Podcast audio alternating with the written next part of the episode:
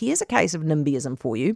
A group of residents in Auckland's Beach Haven want to stop a development because it's going to bring in too many bedroom commuters with no connection to the community. Crispin Robertson is a spokesperson for the group. Hi, Crispin. Hi, Heather. How are you doing? Very well, thank you. What's a bedroom commuter?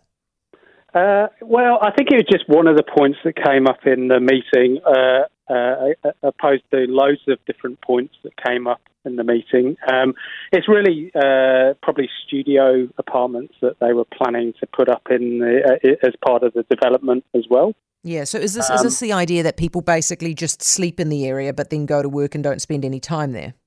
Exactly, and and we're we're a very inclusive, very diverse community uh, who are totally passionate about where we live. It's uh, I, I was personally brought to tears at the start of the meeting. I was blown away by the amount of people that actually turned up. What's the problem with the sewer pipe?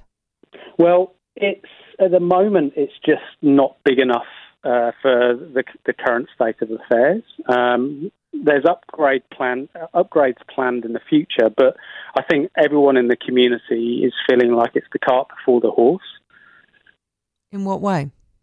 Well, I, it's everything infrastructure wise in terms of transport, in terms of parking, in terms of roads and, and road quality, um, is probably not ready for uh, the intent, intensification that's planned for this development. But isn't um, this, Crispin, I understand your frustration, but isn't this how it always works? I mean, you basically have to get the people there first before the authorities realise that they have to do something about the infrastructure.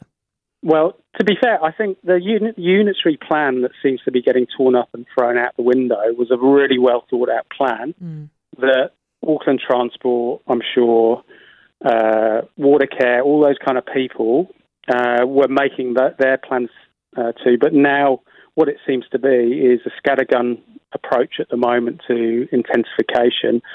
Um, and uh, in our case, it's it's dropping uh, a, a, development in the street that will double the amount of people in the street. And if you think that all that stuff's ready uh, for for these people to arrive, I, I just don't think it uh, it, has been well, or we don't think it's been well thought out.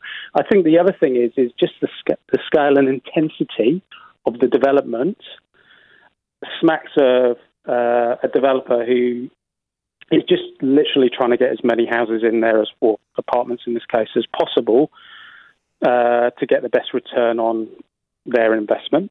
Mm, all right, Crispin, thank you very much. We'll leave it there. Crispin Robertson, Beach Haven resident opposing the development.